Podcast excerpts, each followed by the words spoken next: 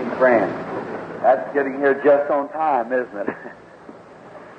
I made the wrong turn tonight. I went around the building, come around the other way, and I had an awful time getting back.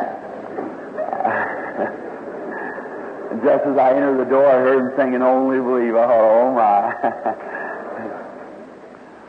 so we had a little contest tonight. Last night I had to wait so long, and I said, "Now, Brother Moore, if I have to wait out there a half hour again tonight, you're going to preach Monday night, Tuesday night, Wednesday night, and next week." I said, "I'm going to be there just exactly on time." That's the reason he was on time. yes, sir. We're going to make you preach three days longer for that. now, I was here on time. Oh, he just got up, hadn't he? I was, the man had to put this hook around my neck here, whatever it was, so I could talk from here. I guess I get to running a little bit and get away from the microphone. Everybody feeling good? Oh, that's fine. That's just fine. Well, we hope we can, the Lord will just bless us and we get our hands right in the honey jar now and go to leading on God's honey, His Word. One of the cutest little sights I ever seen. I don't know whether I ever told you. I, I like to fish, and there was a. I was way up in northern New Hampshire, the home of the brook trout. I'd packed back with a pack on my back for about three days back in the wilderness. And I was fishing high in the mountains where the tenderfoot didn't get to it, you know, way back. And I was had my little tent sitting there one morning, and I I got up early and went out along the bushes, had a little hand axe that's cutting some bushes so I could get the fly working right, catching these brook trout. And um, so I got up done about 8 o'clock and come back, sun had come up good. And when I got back to my camp, it was just laying flat on the ground. There's an old mother bear and two little cubs got in there, and they really tore that thing up. I mean, it was strode from one way to the other. Well, I had an old beat up, rusty gun laying there somewhere, but the bear, it isn't what he eats, it's what he destroys. He just knock a stovepipe down and then jump on it just to hear it rattle, you know, and he's just a very bad fella. And um, when I come up, the old mother bear, she scented me right away, and away she went. She cooed to these cubs. One little cub run off with her. And she went on, uh, but the other little fellow just sat there. He had his back turned to me. Well, I wondered, what's the matter with that little fellow? He doesn't go. And she kept out there in the wilderness. She, up on the side of the hill, she is cooing. I wondered, she'd make that cub come. And he wouldn't come. You know, he just sat there with his head down like that. I thought, well, I wonder what's the matter with the little fellow. And um, so I kept walking a little closer, and I didn't want to get too close because she likes scratching. So she, I watched her, and she kept cooing, raising up and cooing. And I didn't want to have to kill the old bear and leave the two orphans in the woods, so I uh, kept watching her, and there's a tree pretty close, but she can climb better than I can. So, and I knew I had to do something, and I wondered what this little fellow was doing. And when I got around to the side, so I could look at him sideways, uh, how many like pancakes molasses? Oh, I tell you, that's. I'm not very good at making them, but I sure love them. So I had me a bucket of honey, you know, that kind of keeps the Baptist straightened out, honey, you know. so I had a bucket of honey there, and I, I usually take a big bucket because I don't believe in sprinkling. I really baptize them. I pour it on good and heavy. So I pour that honey on those pancakes, you know, and this little fellow got in there, and they love sweet stuff anyhow, and he got the lid off that bucket. He was sitting there, and he had it pulled up on him like this, you know. He'd stock his little paw down and get this honey and lick it like that. He was he was honey from the top of his head to the soles of his feet. Just and he tried to look at me and his little eyes stuck together, you know, and he's trying to get his eyes on looking at me like that. Oh, nah. He looked out at me just as unconcerned, said, Well, you want a bite? Uh-huh. So stuck his paw back down, kept stopping again. I thought, well, if that isn't just like having an old fashioned Pentecostal jubilee, I never seen one. That's right. Honey all over, all over the top of your head, all over you, everywhere, just covered with honey. That's right. Hands in a honey jar. That's true. The strange thing about it, when he finally let the bucket down after it stopped clean, well, the little fellow went over there to the mother and them, and they licked him. and get the honey off of it. I just hope we get so much honey that everybody wants to lick, don't you? and try to enjoy some of our blessings of the Lord. Now, we love an old-fashioned, joyful meeting, don't you? Where we, but you've got to get straightened out right before you can enjoy it. You know, you've got to get on the right road. Last night we were speaking on the mark of the Antichrist, and tonight the mark of Christ, the seal of the Antichrist or the seal of the Christ. And now trusting everybody's feeling good and remember the services tomorrow morning. Go to some church. If you're a visitor here, there's several revivals going on around the different parts of the country. So we hope that you find your place to the some good full gospel church, some good spiritual church at and Go to church in the morning. And then tomorrow afternoon we have our services when all there's no other services going on. I think that's nice as a Christian businessman. Don't you ministers and ladies appreciate that in them? To not interfere with your regular church service. And um, so we hope that everyone will turn out tomorrow afternoon. And tomorrow afternoon is healing service also. We're going to pray for the sick. The Lord willing, tomorrow afternoon, prayer cards will be given out about 1.30, I suppose, 1 or 1.30. So it'll be out of the way of all the rest of the exercises of the afternoon. Then I'll come in and I want to speak tomorrow afternoon for a few moments, the Lord willing, and then form the prayer line and pray for the sick. now, before we open this marvelous Word of the living God, I believe that every religion, every true religion, is founded on this. And if this, if the religion doesn't speak of this, then it's not right. Up here is God's only foundation, the only truth that we can, if anything is contrary to this word, it's not the truth. In the old Bible, they had three ways of knowing a message. First was by the law, next by a prophet or a dreamer. And when they dreamed a dream or prophesied, and on the breast of Aaron was the breastplate was what they call the Urim Thummim. Teachers understand that, perhaps. I know you do. And then if a prophet prophesied and the lights didn't flash on that Urim Thummim, it was wrong. If a dreamer told a dream and it didn't flash on that Urim Thummim, it was wrong. And um, the devil taking a pattern of that made a, um, one of those crystal balls. But God still got his Urim Thummim, and this is it. That's right. If any preacher preaches, or any prophet prophesies, or any dreamer dreams a dream that's contrary to this, then it's wrong. That's right. It must come from the Word. I'm a great believer in the Word. That's what keeps us straightened out. Come back to the Word of God. Now, we can pull the pages back like this, but there's only one who can open the book, and that's he that come and tuck it out of the right hand of, of him that sat upon a throne, a lamb that had been slain from the foundation of the world, none other but our Lord Jesus Christ, the author of the Word. Shall we bow our heads just a moment now to speak to him? Our Heavenly Father, we're thankful for this happy group of people that's gathered in here tonight to come and enjoy the Word, and we've come for one purpose that's the fellowship around the Word of God, having things in common, knowing that we're citizens of the same kingdom, the kingdom of the Lord, the great King of Kings. And we've come tonight to fellowship around the Word. Now may the Holy Spirit come and take the Word.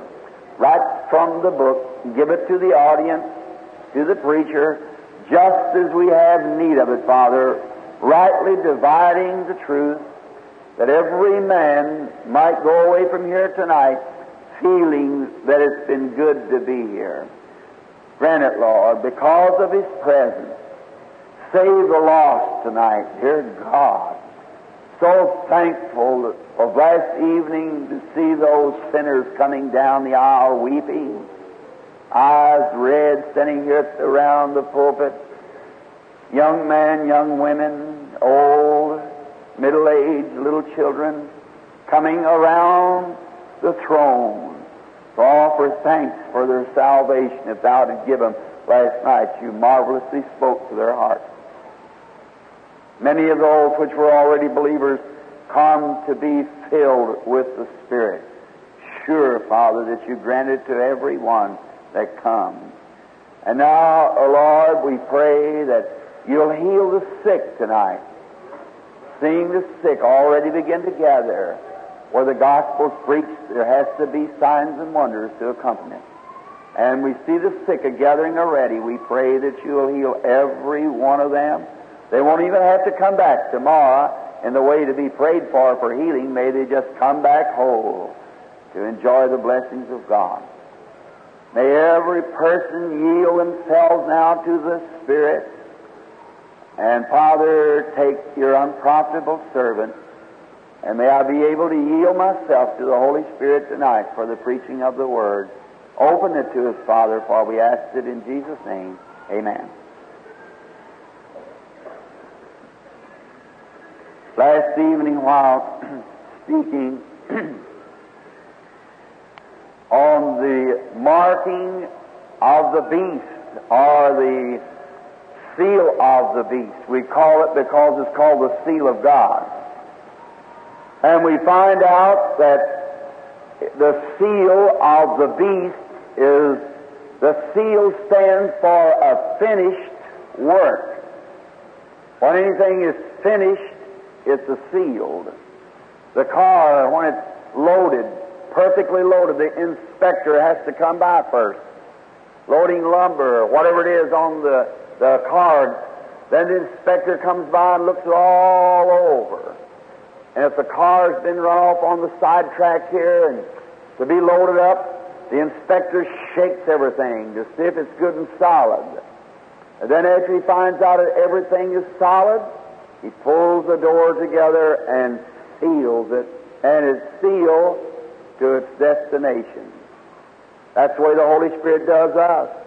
Comes around and shakes down a few things that's loose in the church, loose in the individual.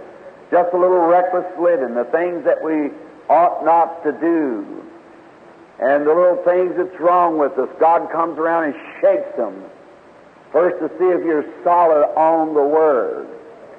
See if you're eligible as a child or servant of God to carry on. After he finds out that everything's solid, then the door's closed and you're sealed. When the devil has finally persuaded every person to disbelieve the gospel, and finally one day after God has presented to him the knowledge of the truth, and he turns his back from it for the last time, so no, I'll just keep mine.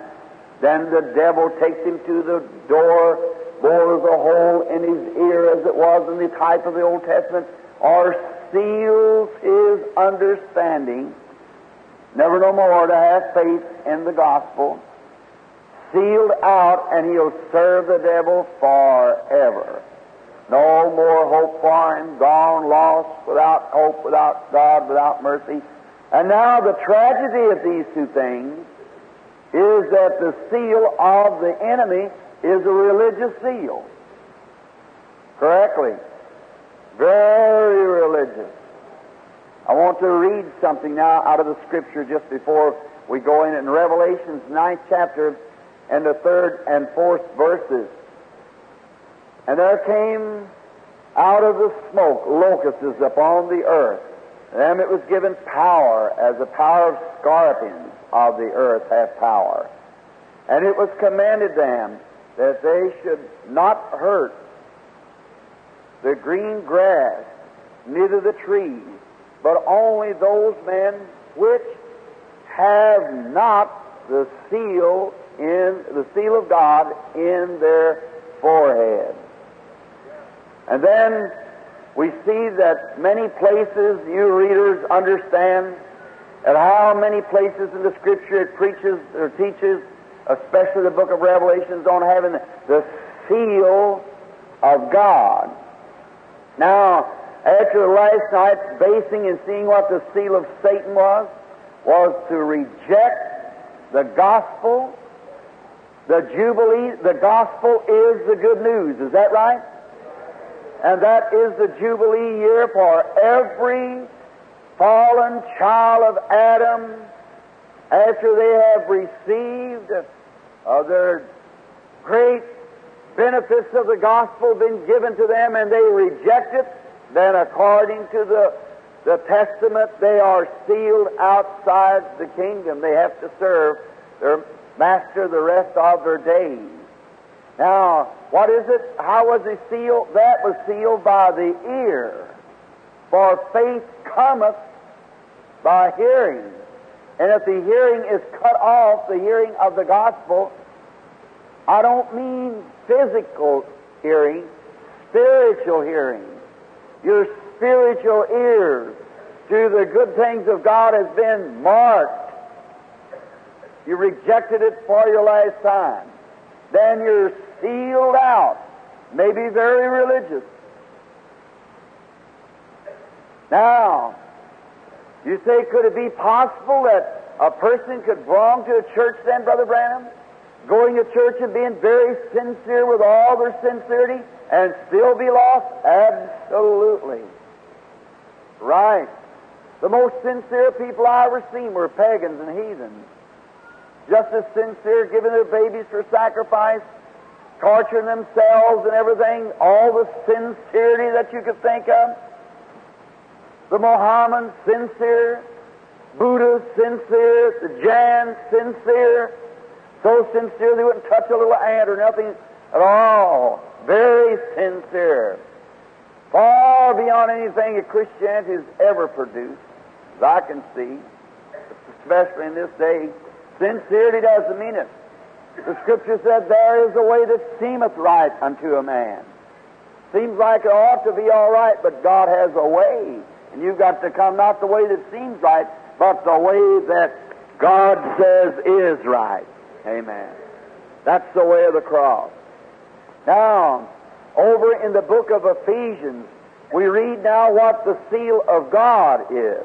We see what the seal of the devil is. Now, in Hebrews 10, first before we go to the seal of God, for if we disbelieve willfully, after we have received the knowledge of the truth, there remaineth no more sacrifice for sin.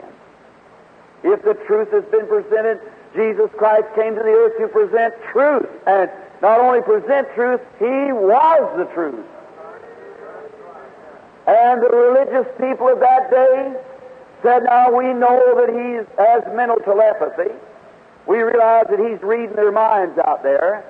But we believe that all of his healings, the things that he does, it's only by the devil because he don't agree with our denomination. So they said, He's the devil. Jesus said, Now you can say that against the Son of Man, for you've got the truth presented to you. You really know it's the truth. In other words, Nicodemus expressed and said, We know, Rabbi, thou art, we who? The Pharisees. We know that thou art a teacher comes from God. We know it. For no man could do the things like you do, lest God was with him. And we know that you're a teacher come from God. Now, I had to slip up here for the night time to get him to talk to you, in other words. A, tradition, separating man by their traditions. Oh, my. Now, I look at that and I see then that great Christ standing there he said, Now you can say that against the Son of Man because the atonement had not yet been made. Christ was there, but he was in the blood cell with a shell.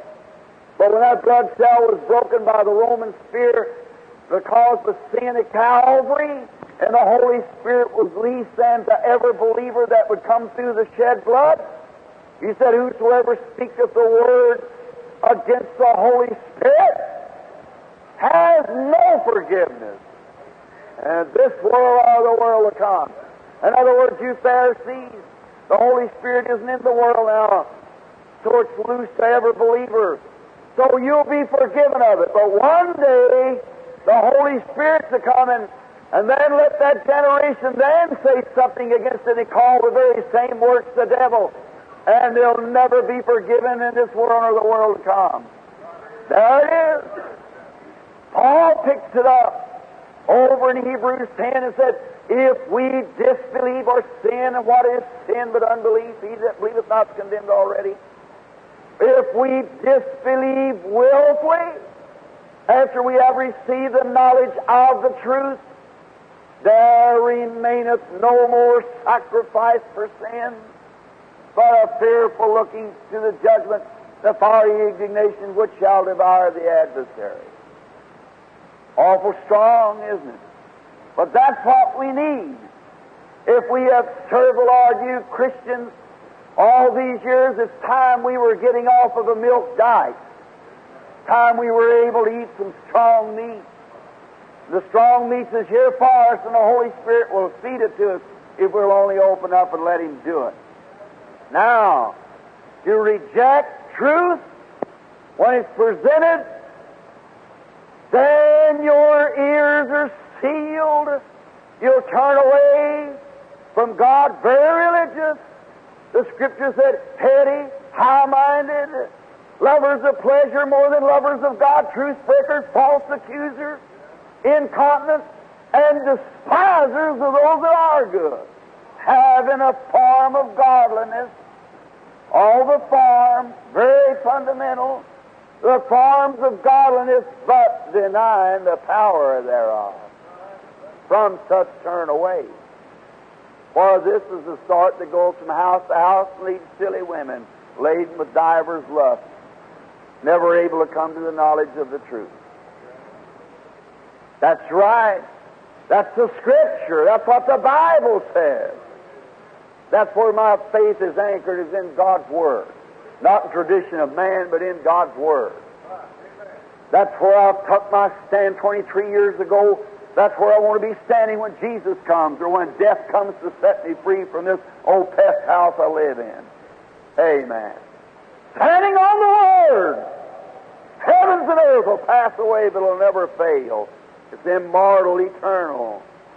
And people think just because you go to church that, oh, that's all I have to do is just go to church, be a pretty good fellow.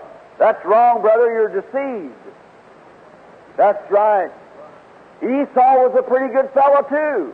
So was Cain a good fellow. Both of them worshipers, believers. Cain was not an infidel, he was a believer. He come up and built a church and made an altar, decorated up, knelt down and prayed and worshiped God. And God rejected him because he didn't have the spiritual revelation. He come with the sincerity of his heart. Could you imagine a man coming up knowing that it between death and life, that his eternal destination rested upon his sacrifice? And would come willfully ignorant? No, sir. He come with the integrity of his heart and laid out. But you see, brother, all your sincerity doesn't mean it. God has only promised one way. How do you think that Abel knew to bring a lamb instead of an apple, or whatever you want to call it? How did he know to bring a lamb? Because no Bible was written in them days, it was revealed to him by the Lord. Jesus said after coming off from Mount Transfiguration, here it is, I want you to get it. Coming down off of Mount Transfiguration, Jesus said, Who do you say I, the Son of Man, am? One said, Why, some say you're Moses, and some say you're Elias, and some say you're the prophet. He said, That's not what I asked. What do you say I am? Peter said, Thou art the Christ, the Son of the living God. Now, the Catholic Church says there's a rock there, and the rock was Peter, and they built the church upon Peter. The Protestant church says, no, it was Jesus. I differ with both, just plainly. It was not either one. For Peter had just said, look, He said, who, who do you say I am? Peter said, Thou art the Christ, the Son of the living God. He said, Blessed art thou, Simon Barjona, for flesh and blood has not revealed this to you. You never learn it in some school of theology. You never learn it in any other way, but my Father which is in heaven has revealed it to you. And upon this rock I'll build my church, and the gates of hell can't prevail against it. Spiritual revealed truth of Jesus Christ. If you're just all worked up and emotional, that won't work. It's got to be a direct witness that God Himself by election has called you and revealed Christ to you. Amen. Some people come to church just for the emotional part. Some people come to church just to sing. Some people come in church just to enjoy the good singing. That's all right. Some people come to church and join church just to hide their meanness, make themselves a little better name in the neighborhood. Some come to church sincerely but don't never have a touch from God. But when God calls a man, no man can come to me except my Father draws him first. And all that comes, I'll give him everlasting life. Raise him up at the last day. Oh, I hope you see it. Whether it's the work of the Holy Spirit revealing to the individual, not upon some emotion, not upon something that you should do or shouldn't do, or this, that, or the other. All those things are all right, those moves and works and shouting and dancing and speaking in tongues, all those things are all right. But the first thing, it has to be a spiritual revelation that God has given the individual that Jesus Christ is the Son of God and called him. That's right. Without that, whether you're only impersonating, only pretending, over in Ephesians here, we'll see what the seal of God is. Ephesians, the first chapter, 12th verse, 13th.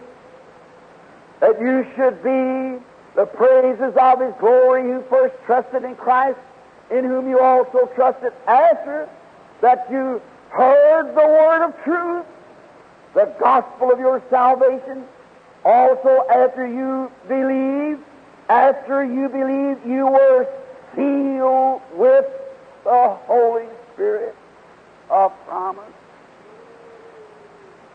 Ephesians 4.30 says, Wherefore grieve not the Holy Spirit of God, whereby you are sealed until the day of your redemption. How long? Ah, uh, Arminian brother, I just want to pinch your toes just a little bit, but you excuse it, you see. How long? Until the day of your redemption. Not from one meeting to another, from one revival to another, carried about whatever wind of doctrine, pillar of post, but a man once filled with the Holy Spirit as a promise of everlasting life, I'll raise him up at the last day. Amen. He that heareth my word and believeth on him that sent me hath present tense everlasting life and shall never come into condemnation, but pass from death unto life. Rub that out. St. John 5.24, Jesus Christ, Word inspired. So when you believe, and you cannot believe unless God calls you first. And then it's revealed to you by the Holy Spirit in your heart things change. Then you're a new creature in Christ Jesus. Old things have passed away and you be, all things have become new. There you are. Not tossed about with everything. If you're tossed from this way and that way, a Methodist one week, the Baptist the next week, the Presbyterian the next week, you're running from mission to mission. I've got one thing to say, you're not stable yet. Oh, say, Brother Branham, but look, I've got a lot of, oh, I can't help it, brother. I have to stay with the Word. That's what the Word says.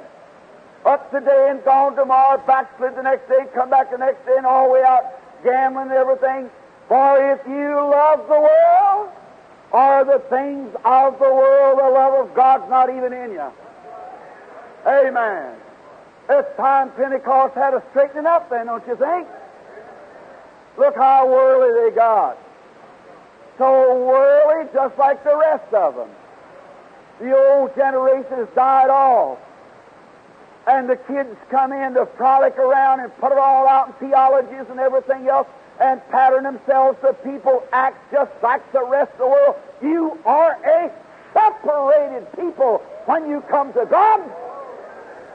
Royal priesthood, a holy nation, giving praise unto God, the fruits of the lips, giving praise to His name.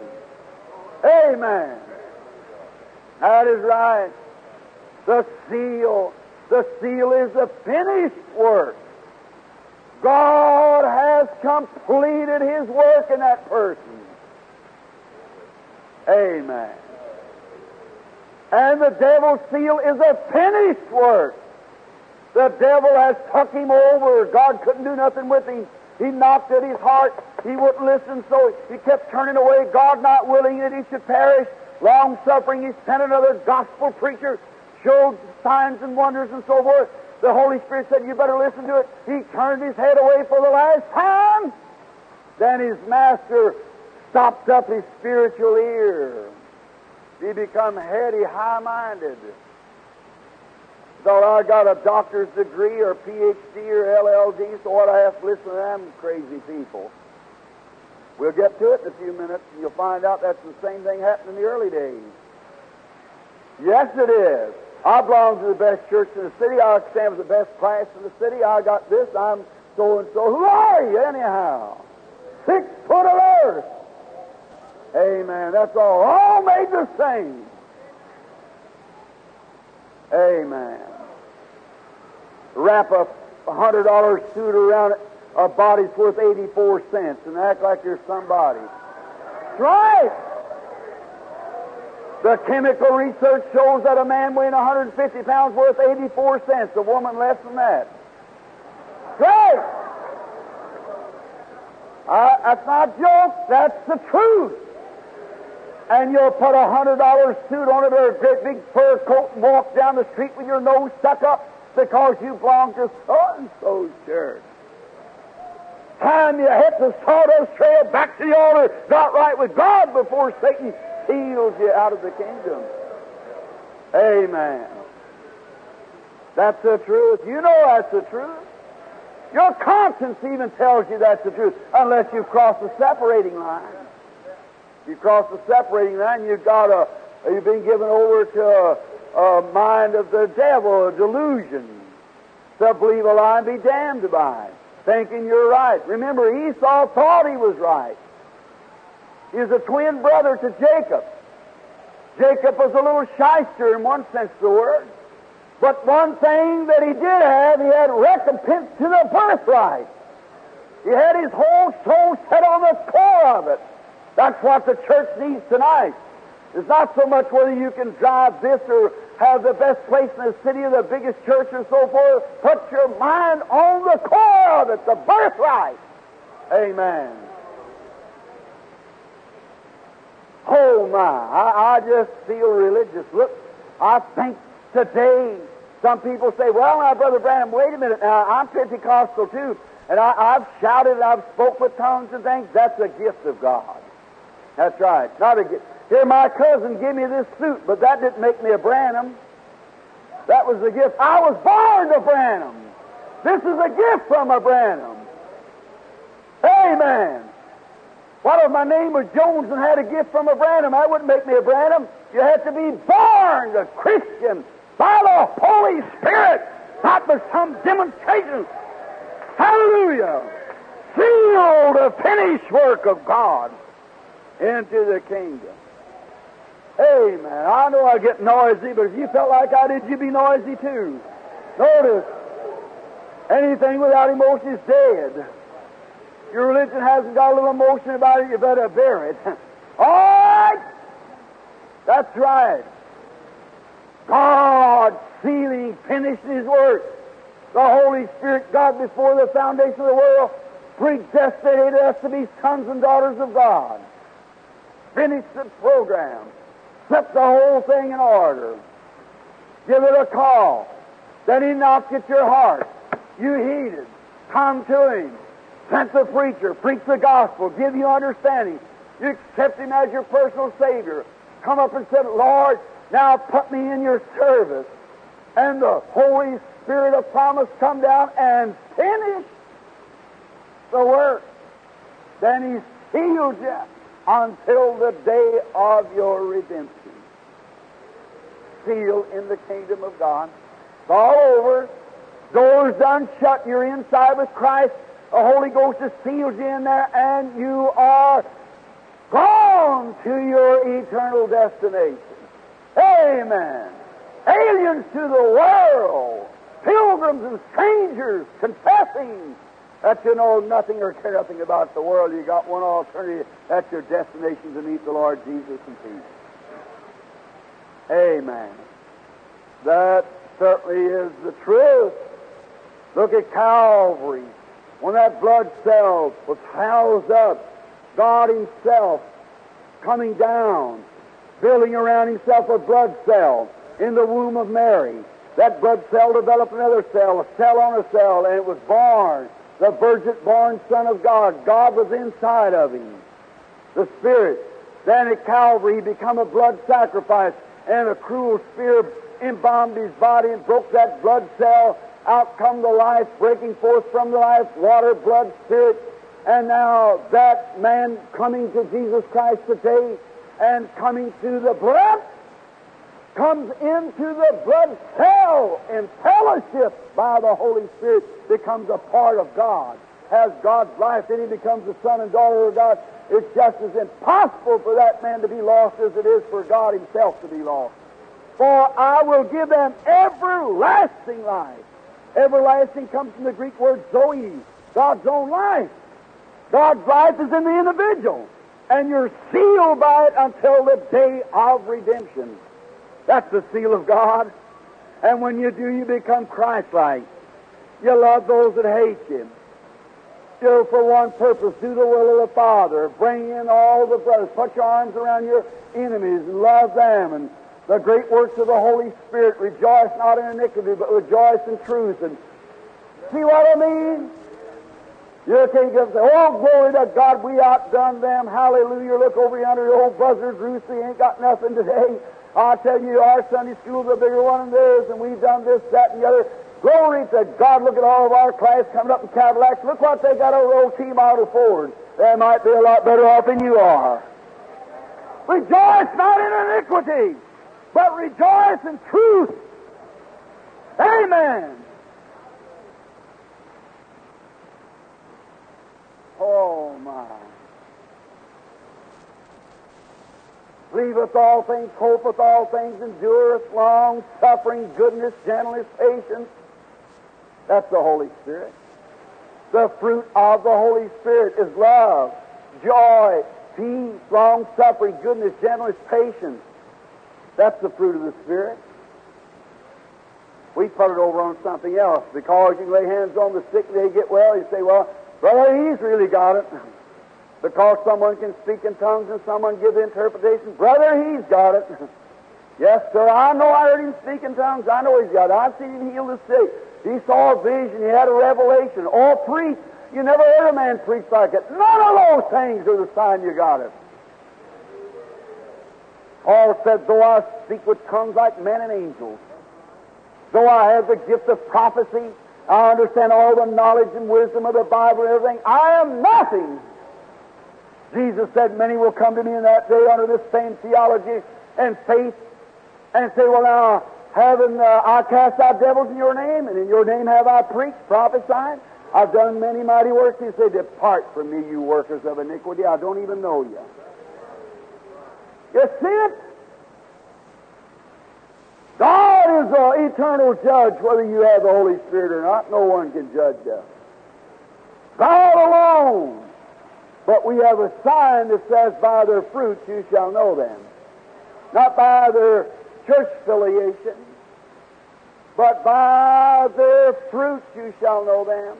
Nowhere in the Bible does it say that affiliation with church is a sign. Nowhere in the Bible does it say that shouting is a sign. Nowhere in the Bible does it say that speaking in tongues is a sign. Nowhere in the Bible does it say healing the sick is a sign. The sign of the believer is the fruits of the Spirit. And the fruits of the Spirit is not seeing visions, not healing the sick, not speaking with tongues, not shouting. The fruits of the Spirit is love, joy, peace, long suffering, goodness, meekness, gentleness, patience. Amen. That's the seal of God. Amen. That may sound just a little flat footed, but we're going on down the Old Testament in a few minutes. That's right. Bring it out through the New and find out if that isn't just right. That's the truth. Brother, if you get back on the right foot and get started, God will take this nation with a revival. But you got to get back to God. Lay aside every weight, the sin that's easily besets you, and run with patience the race that's set before you. Look into the author and finisher, not to the church, on the coming of the seal of God. In Ezekiel, the ninth chapter, you who's got your papers, mark it down. Ezekiel the prophet was caught away in a vision, way years uh, before about 50 years or 60 years before the coming. I don't mean that, I mean about 500 years before the coming. And then, when he did, he was caught away in a vision and he saw things that wasn't right. Man sitting with their backs turned to the altar and so forth. And he took him up into the city to the higher gate. And march now. He said, and he showed him the city and the iniquity and everything was going on in the city of Jerusalem. Notice now he designated a city, a place. And he said, in the city of Jerusalem, where this is going on. And then he saw six men coming with slaughtering weapons in their hands. Listen, when man spurns mercy, there's only one thing left, and that's judgment. God's loving, not willing that any should perish. But if you do any perishing, you do it yourself. You do it by free moral agency. You do it by desire. God don't want you to, but you do it anyhow. You fight your way into it. Notice, then, when he saw six men coming with slaughtering weapons, there came forth a man from the altar dressed in a white, all over with a rider's inkhorn at his side. Third verse. And notice, before the man could go through and slaughter in the city, he said, Go ye first. God's mercy first before judgment. I'm sure that's what America's hearing now.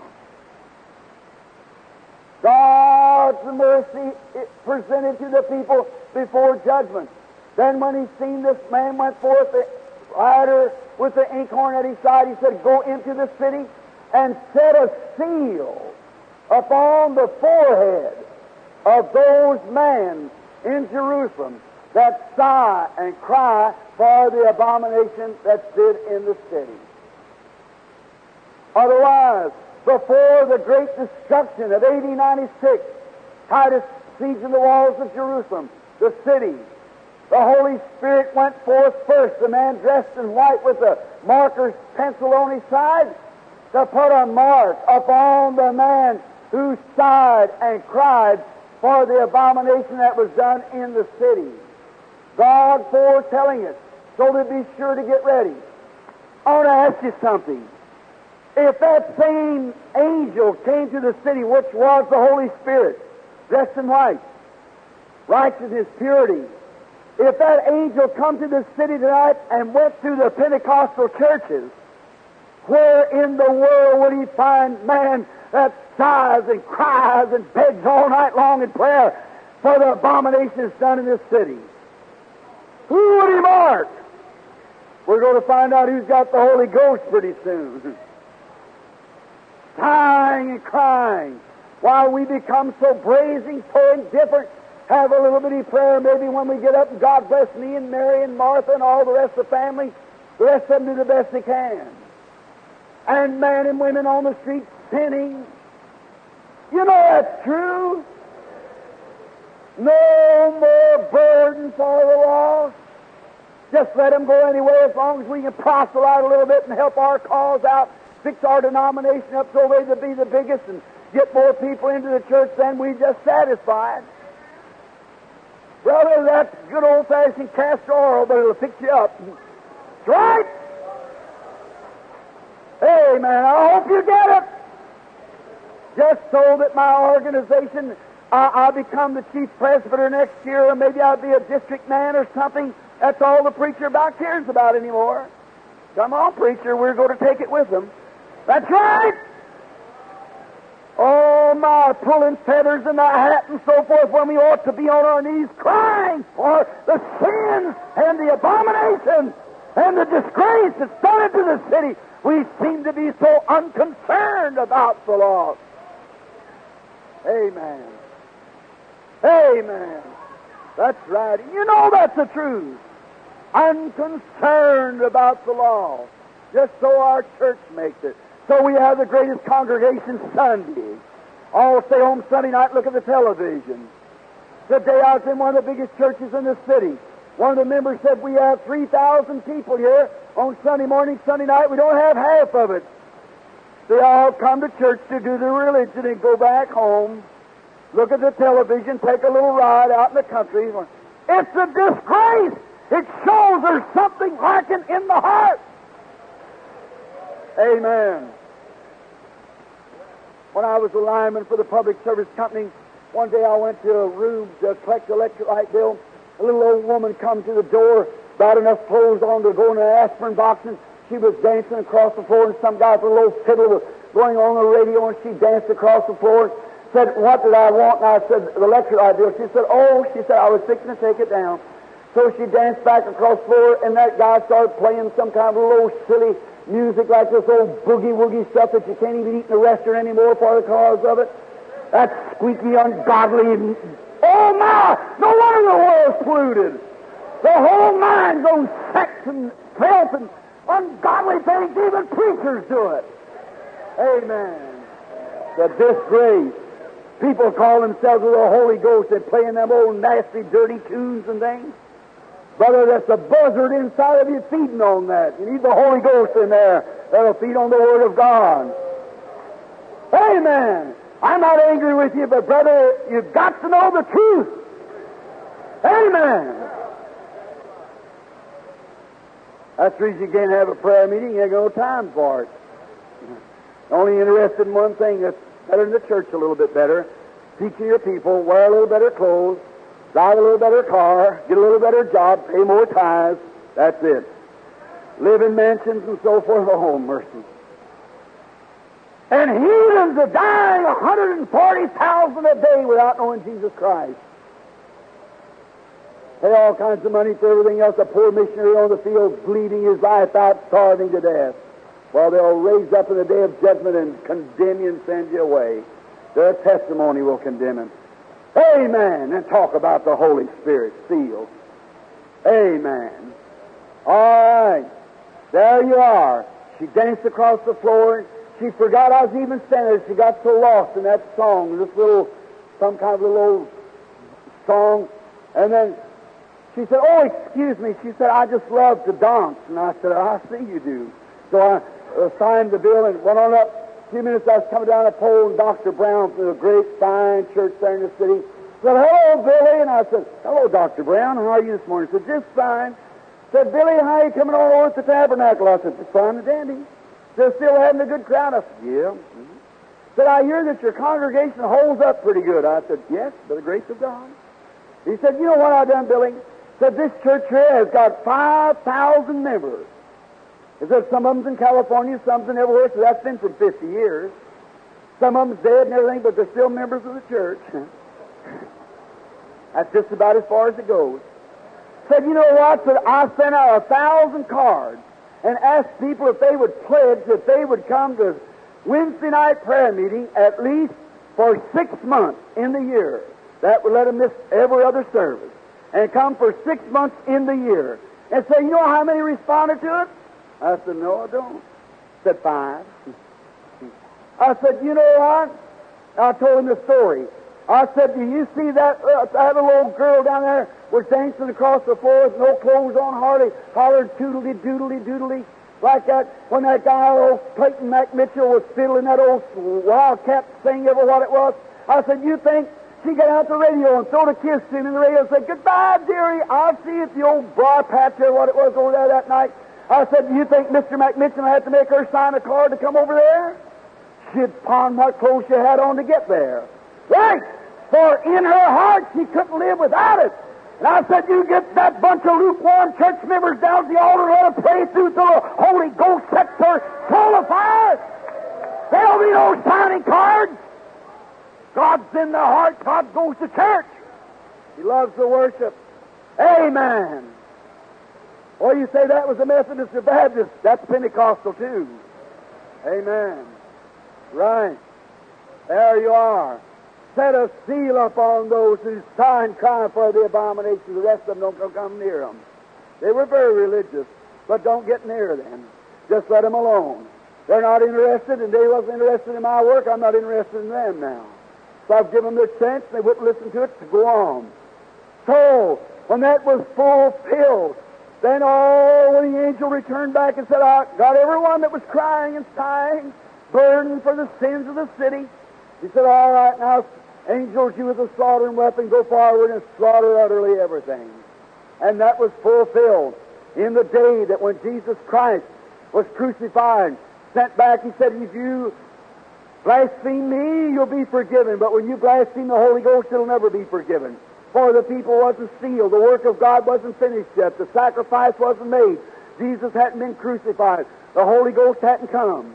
But on the day of Pentecost, when there came a sound from heaven like a rushing mighty wind, and those Jews that had been crying and sighing for the abomination did in the city, they were in an upper room all in one accord, not saying that my church is better than yours, and I, I, belong to this over here, and our church has the best people. They were all in one place, cooperating in the revival, and all in one accord.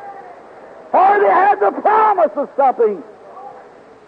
God got His people together, and there came a sound from heaven like a rushing mighty wind, filled all the house where they were sitting. Out into the streets they went, not speaking an unknown language. Now, God made a preacher out of every one of them. When they went out, they preached in a language that every man heard everything he said. Right? And when they went out there preaching in every dialect, God had to do it. That was the only day He could do it. Uh, you shall, the gospel will be begin going forth from Jerusalem. Tarry in the city of Jerusalem till you're endued with power from on high. And it went forth from Jerusalem to the Jews and to the Samaritans and then to the Gentiles. It was the only way God could do it. Not a bunch of confusion. No, it was very different from Babylon. Babylon, they couldn't understand one another. But here he straightened up Babylon so they could understand one another. I think it's a daytime when God ought to straighten, when men ought to let God straighten up their hearts where they can understand one another. Amen. Amen. God be merciful. Oh, friends, I love you. But look, we've got to get back to the Word. That's right. You say, Brother Ben, you don't believe in speaking. Sure, I believe in speaking with tongues, but you got to put it in its place. I believe in divine healing. Certainly, you got to put it in its place. I believe in shouting. Certainly, put it in its place. It all goes in its place. That's right. But we get it out of place. Amen. That's awful strong. But just search it through one time and see if that isn't right. Notice, when the Holy Spirit comes, God sealed them people into the kingdom of God. And those Jews stood up and laughed at them, made fun of them. Said, These men are drunk on new wine. They come out of there light-hearted, all the fear had left them, their hearts on fire, burning with the love of God, going out and preaching even, they couldn't speak their language, and God was speaking through them to the people. Tell them about the resurrection of Jesus Christ. God Himself speaking the, they spake in tongues as the Spirit gave them utterance. The Holy Spirit was uttering the language of the people that was listening to them. They're preaching the gospel to them at the day of Pentecost, where tongues was confused with Babylon, he brought them back into one fellowship at Pentecost. Amen. What the devil did at Babylon scattered brotherhood, God brought brotherhood together at Pentecost. The Holy Spirit itself speaking through the people to the people. And during this they marveled and said, Well, what do you know about that? We hear man in our own language. What do you know about that? And some of them say, Ha ha ha. We heard that in Pershing Square today. Still babbling. Said we, well, they're all drunk on new wine. Brother, watch out what you've done there. God gave them a call, and they refused it and rejected it. Paul come along preaching, Peter, James, John, all of them preaching the gospel, the baptism of the Holy Spirit, the finished works of God, the seal of the living God. The angel had done marked off every Jew that would receive it and cried. Look at Paul said, I've not for restrained anything but and night through tears. I have warned you and preached you holding nothing that's profitable to you. Look at that. What we need today is some more man down on their knees. Not some of these dry-eyed professions, but a real good breath of the Holy Spirit. What do you think John Smith would think tonight if he could resurrect and see our Baptist church in the condition it's in? John Smith prayed all night long and cried till his eyes was swelled shut of a morning, and his wife would have to lead him to the table to eat his breakfast. Crying! I wonder where we mark a Baptist preacher tonight doing that. What about Alexander Campbell? What about John Wesley, you Methodist? Now you Pentecostals, what about Azusa Street? What about the beginning? When you went back there and all was one chord in one place and prayed till God laid you out under the power of the Holy Spirit. You couldn't even have a song book. You said it would be too much worldly. What would Azusa Street say today to see you raised up there with a painted and fixed up and running around from place to place and proselyting? It'd be a disgrace to them saints. Amen. I know that's kind of hard, but brother, it's the truth.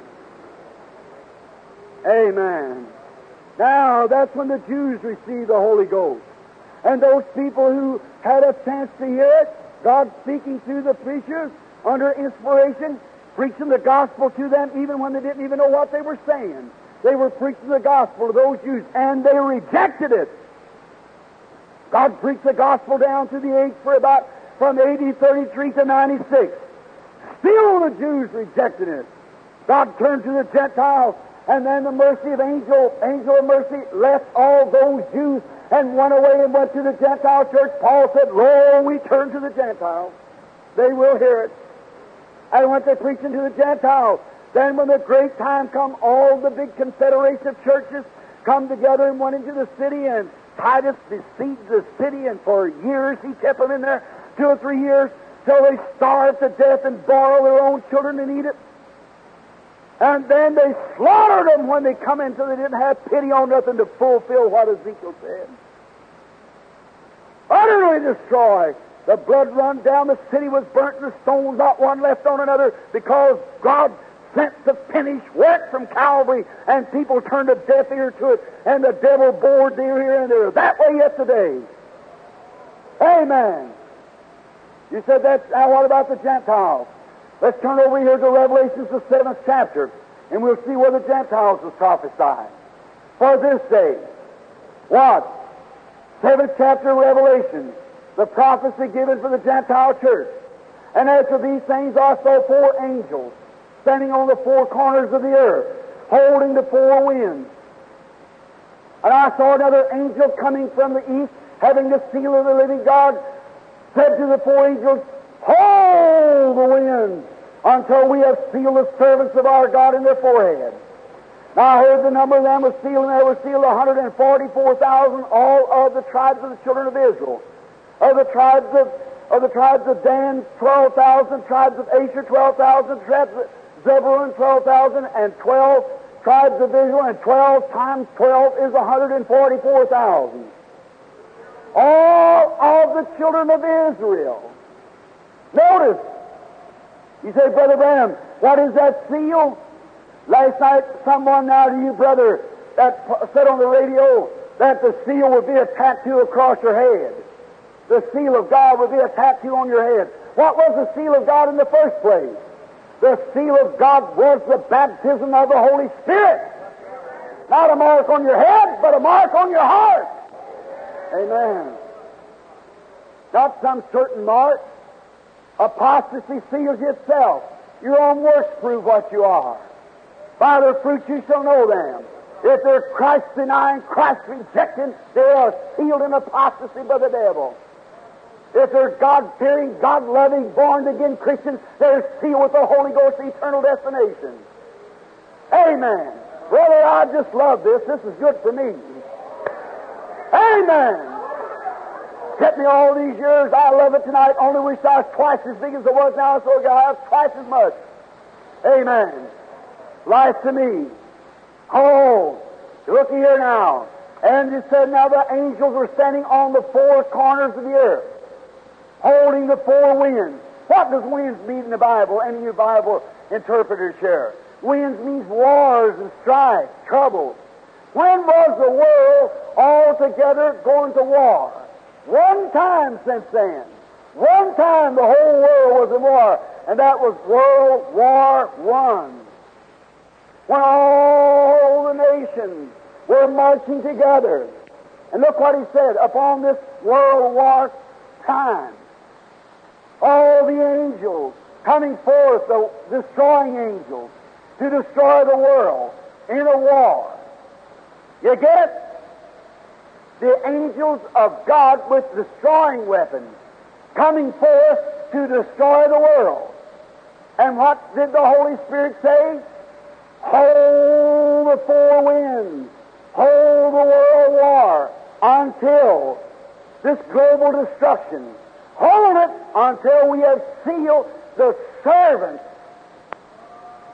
of our God in their foreheads. The Gentile never was a servant. The Jews a servant.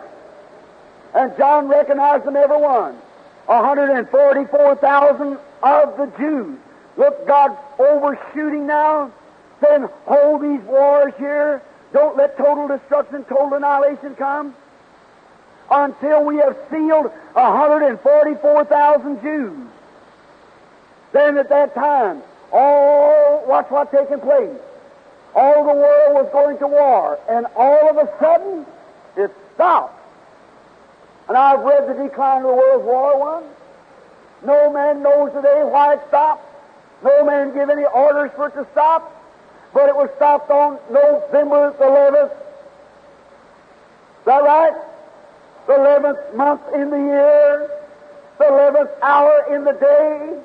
The 11th minute after 11. What was it? That the 11th hour people could come in. He said some coming in at one hour received a penny and on down, and the 11th hour people got the same kind of a penny that they got at the beginning. 11th hour people. And along about that time, I want you to notice, John recognized every Jew. He knew their military rank. He knew their names by tribe. John being a Jew himself, he said, all these are the children of Israel. After this, tonight verse, I looked, and behold a great multitude which no man could number. No time when they were marked. The Israel, the Jew, is ready to be sealed right now. They're sitting in Jerusalem right yonder, waiting for somebody to come and prove to them that Jesus is the Christ. Right. You can't teach them some kind of dry theology. The Jews seek signs, and they've got to find a sign working ministry, or they won't believe it. The Stockholm Church sent a million Bibles to them. They turned over and began to read and said, If this Jesus of Nazareth be the Messiah, let us see him do the sign of the prophet, and we'll believe him. Waiting for the hour. And brother, when the Jews receive the gospel, the Gentile day's done. God will return back to the Jewish church as I'm standing here. Now, notice this, if you will, for a minute. Notice when these people come up, and after this, no certain time, after this, I behold a great multitude which no man can number of all the nations, kindreds, tongues, stood before the Lamb, clothed with white robes on, palms in their hands, and crying with a loud voice, Salvation to our God that set up over on the throne and to the Lamb. And all the angels stood around about, the 24 elders, and fell down to worship God, saying, Blessings, wisdom, glory, might, power be unto our God forever and ever. Amen. If that ain't an old fashioned Holy Ghost meeting, I never seen one in my life. Right? Who are this great multitude?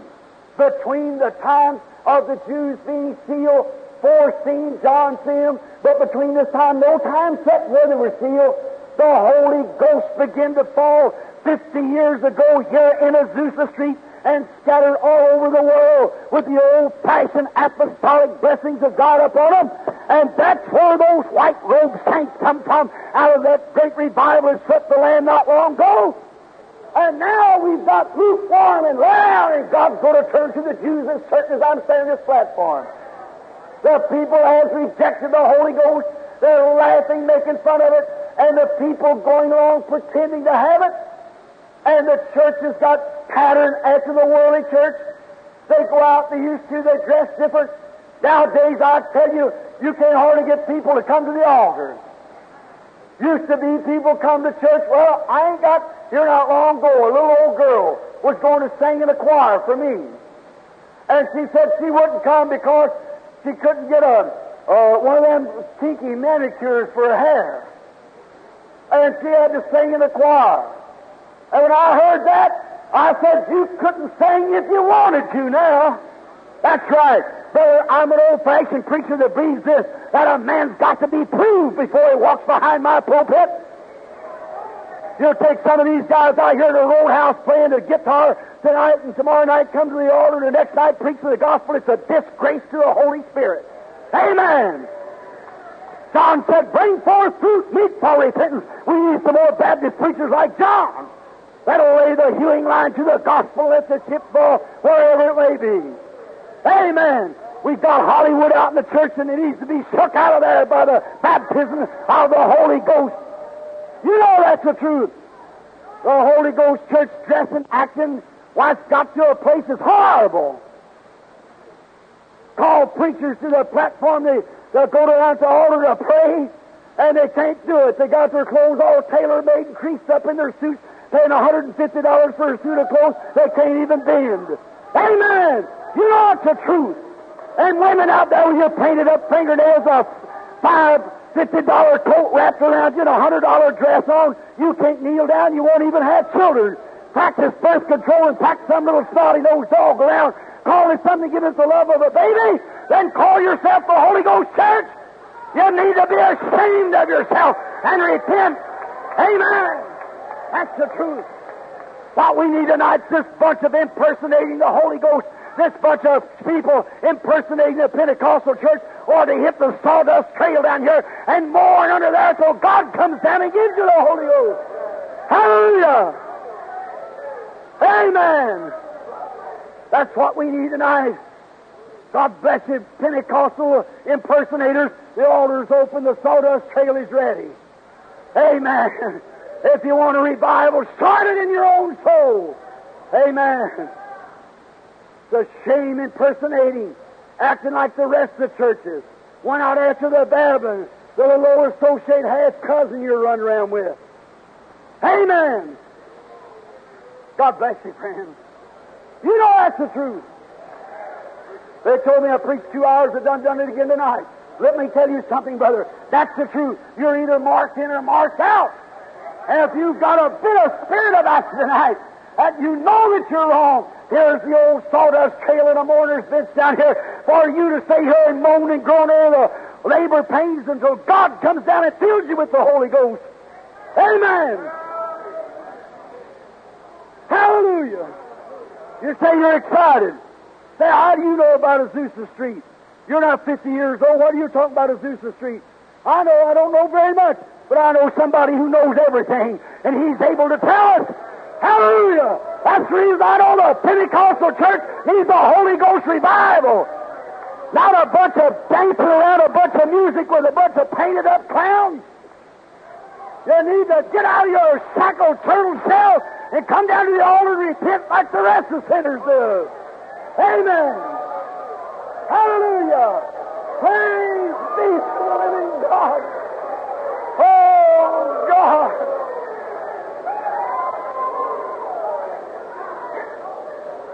I know you think I'm beside myself, but I'm not.